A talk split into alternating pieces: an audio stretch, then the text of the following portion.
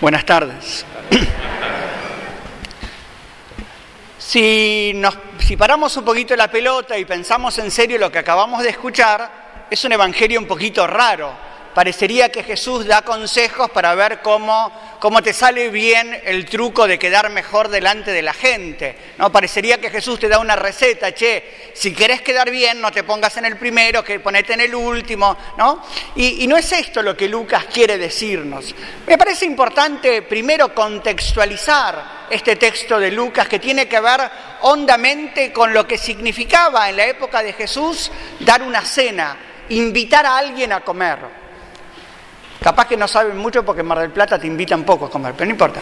A ver, eh, esto, esto que, viste, ya enseguida. El, para la época de Jesús, invitar a alguien a comer significaba compartir la dignidad con la persona que se lo invita. Por eso nadie invitaba a comer a alguien de menor dignidad. ¿Por qué? Porque si yo invitaba a comer a alguien de menor dignidad, significaba que yo tenía una autocomprensión de mí mismo más baja. La valoración que yo me estaba dando a mí mismo era de menor categoría. Solamente, si quieren, uno comía con la gente que compartía tu mismo estado social. En San Isidro se diría con gente como uno, ¿no? Pero bueno, no es esto. No va por ahí el Señor. Pero el contexto judío, el contexto con el cual Jesús comparte, significa esto. Solo se invitaba a comer a la gente que compartía tu dignidad.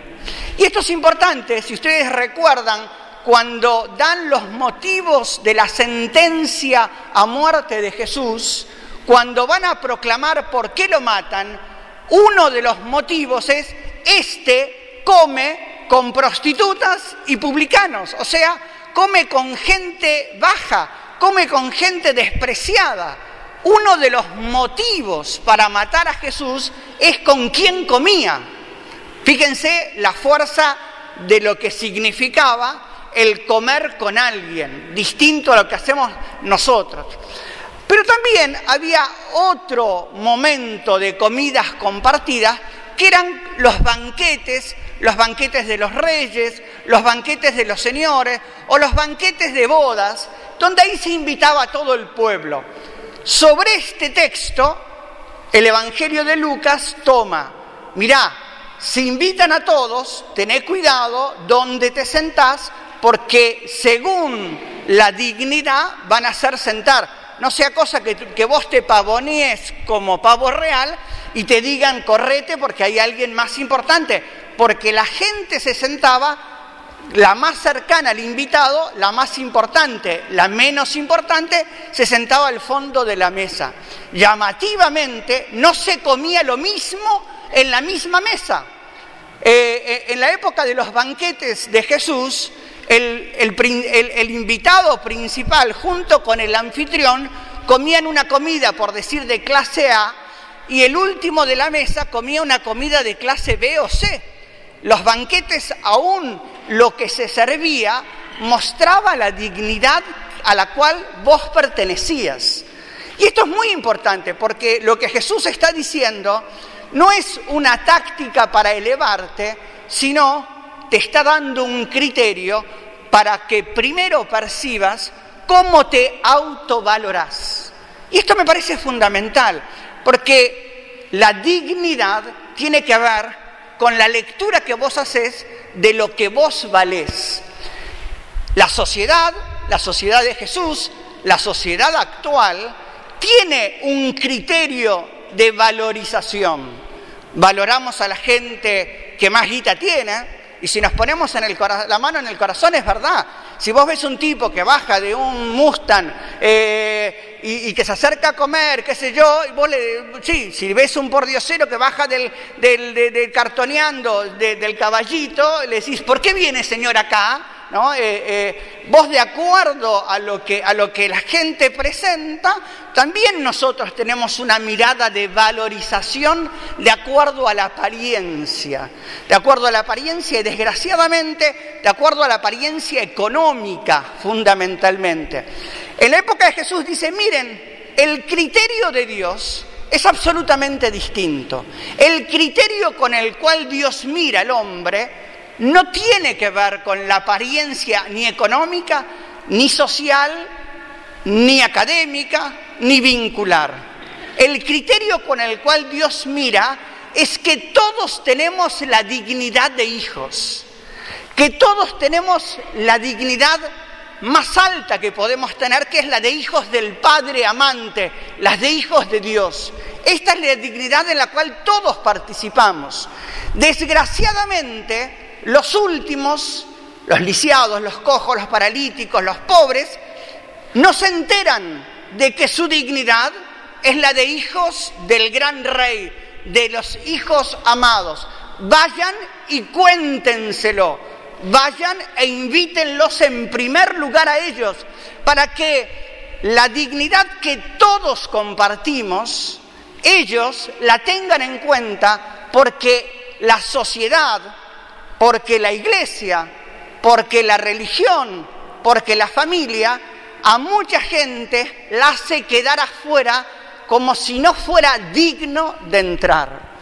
¿Cuántas veces hemos hablado en la iglesia con tanta libertad? Vos no sos digno de recibir la comunión.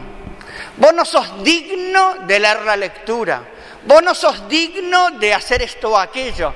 ¿Cuántas veces lo hemos hablado en la iglesia con tanta liviandad? Cuando la gran dignidad que tenemos y que todo hombre tiene es la dignidad de ser hijos, la dignidad de ser hijos amados de Dios.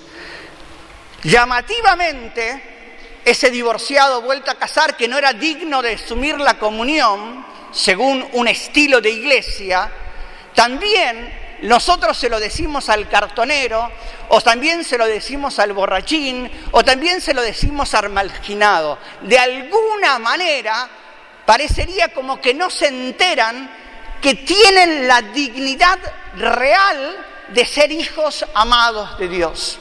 Y parte de lo que el Señor nos dice a nosotros, que es nuestra tarea, es vayan e invítenlos, vayan y convóquenlos a la mesa, vayan y siéntenlos a la mesa, siéntenlos con ustedes. Anda a buscar a los cojos, a los leprosos, a los ciegos, a los mudos, a los pobres y sentalos a la mesa.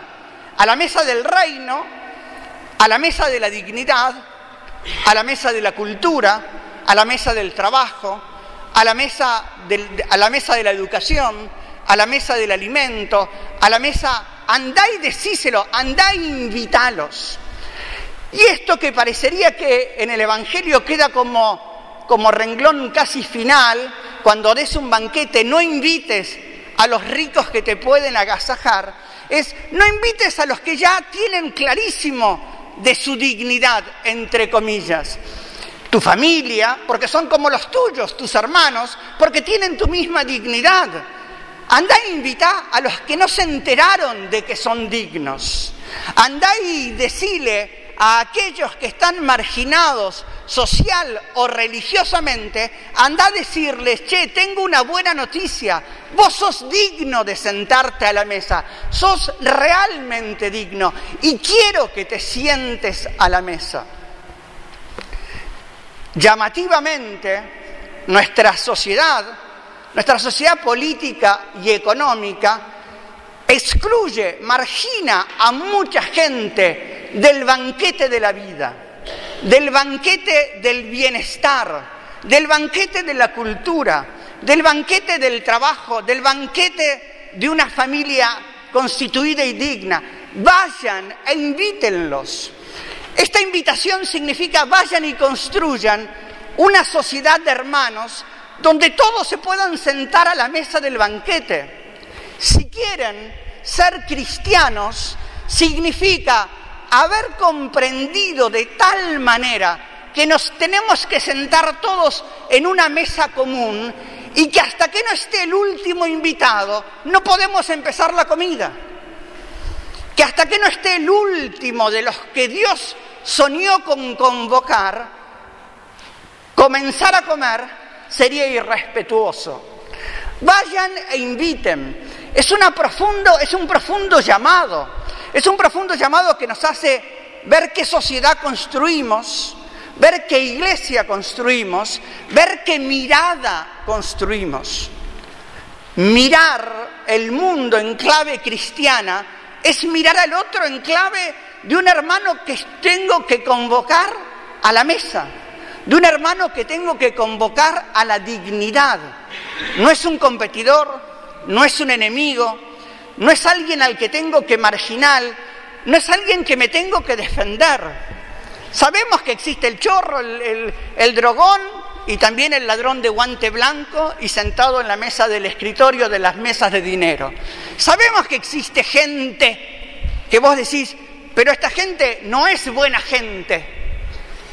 Nos corresponde como creyentes transformar de tal modo una sociedad que todos estén incluidos, que todos podamos sentarnos a la mesa del reino.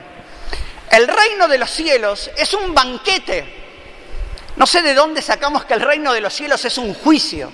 El reino de los cielos es una fiesta donde nos sentamos a hacer fiesta. El Señor quiere que haya fiesta desea que haya fiesta, nos invita a la fiesta. La fiesta de la vida que debería comenzar acá y que se hace eterna en el allá.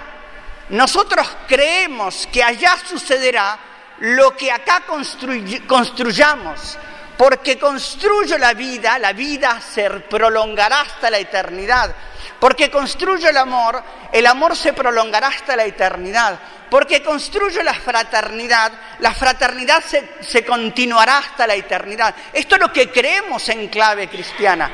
Este banquete de la vida al cual debemos descubrir que estamos invitados y sentirnos felizmente, felizmente, dignamente invitados, felices de haber sido invitados, pero responsables de sentar a todos a esta mesa del reino. Vivimos en una sociedad de muy baja autoestima.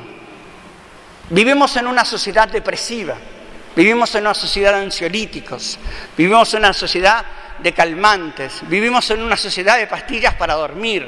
Vivimos en una sociedad donde hay que bajar las revoluciones, donde casualmente uno de los grandes problemas de la gente y sobre todo de los jóvenes es no sentirte que alcanzás, no sentirte valioso como una pobrísima lectura de vos mismo.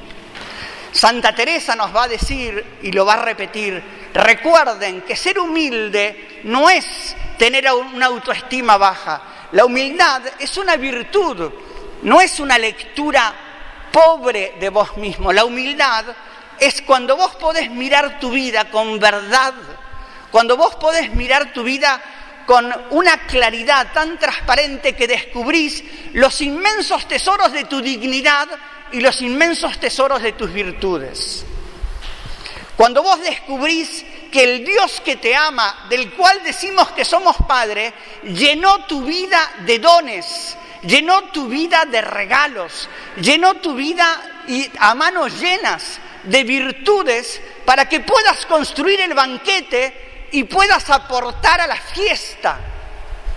Es una fiesta, si quieren, a la canasta, donde cada uno de nosotros aportará su don, para que entonces la fiesta sea verdaderamente fiesta.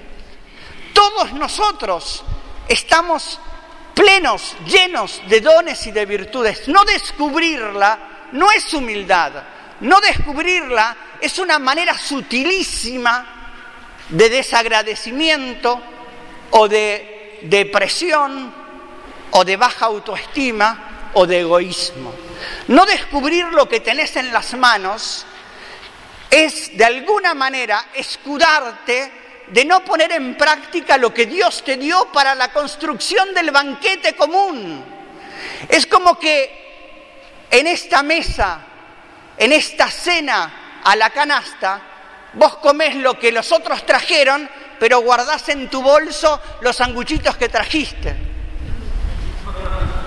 Es como guardar lo que todo, comer de los otros, yo como de tu virtud, pero no pongo al común disfrute mi virtud. El banquete del reino que comienza aquí se construye con lo que cada uno de nosotros tiene en sus manos, con lo que cada uno de nosotros trae, con lo que cada uno de nosotros vive. No descubrir lo que tenemos es una mirada tan centrada en nosotros mismos que no puede descubrir lo que Dios nos dio. Yo suelo decirle a los jóvenes, mira, aquel que no descubre en su vida cinco virtudes propias personales, está mirando mal, está mirando pecaminosamente. ¿Alguna vez te confesaste de desagradecimiento? ¿Alguna vez te confesaste de no haber descubierto los inmensos dones y regalos que Dios te dio para el servicio de la mesa común? No descubrir lo valioso que tenés es pecado porque te centra en vos mismo. Esta sociedad de baja autoestima es una sociedad encerrada en sí misma. Por eso excluye del banquete común y por eso se guarda para sí los dones y los valores que tiene, incapacitada de compartirlos e incapacitada de hacer fiesta. Ojalá podamos descubrir lo que cada uno tiene en sus manos, lo pongamos a la mesa común, hagamos fiesta y tengamos la inmensa tarea y responsabilidad de sentar a todos a la fiesta de la vida, de sentar a todos a la mesa del banquete, de sentar a todos, sobre todo a los que desconocen que son dignos. Acuérdense de esto, Mucha gente sigue creyéndose indigna de Jesús, de la iglesia, de la cultura, de, la, de la educación, del trabajo. Mucha gente sigue creyéndose afuera de... Y nos toca a nosotros llamarla y decirle, sos plenamente digno, vení, sentate, vení, sos invitado. Que así sea.